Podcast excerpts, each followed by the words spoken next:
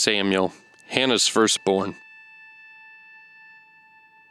The next morning, Elkanah and Hannah got up early to worship before the Lord. Afterward, they returned home to Ramah. Then Elkanah was intimate with his wife, Hannah, and the Lord remembered her. After some time, Hannah conceived and gave birth to a son.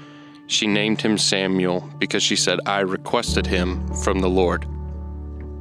When Elkanah and all his household went up to make the annual sacrifice and his vow offering to the Lord, Hannah did not go and explained to her husband, After the child is weaned, I'll take him to appear in the Lord's presence and to stay there permanently.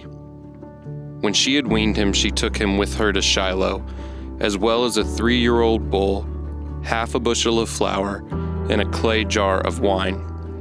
Though the boy was still young, she took him to the Lord's house at Shiloh. Then they slaughtered the bull and brought the boy to Eli. Please, my lord, she said, as surely as you live, my lord, I am the woman who stood here beside you praying to the Lord. I prayed for this boy, and since the Lord gave me what I asked him for, I now give the boy to the Lord.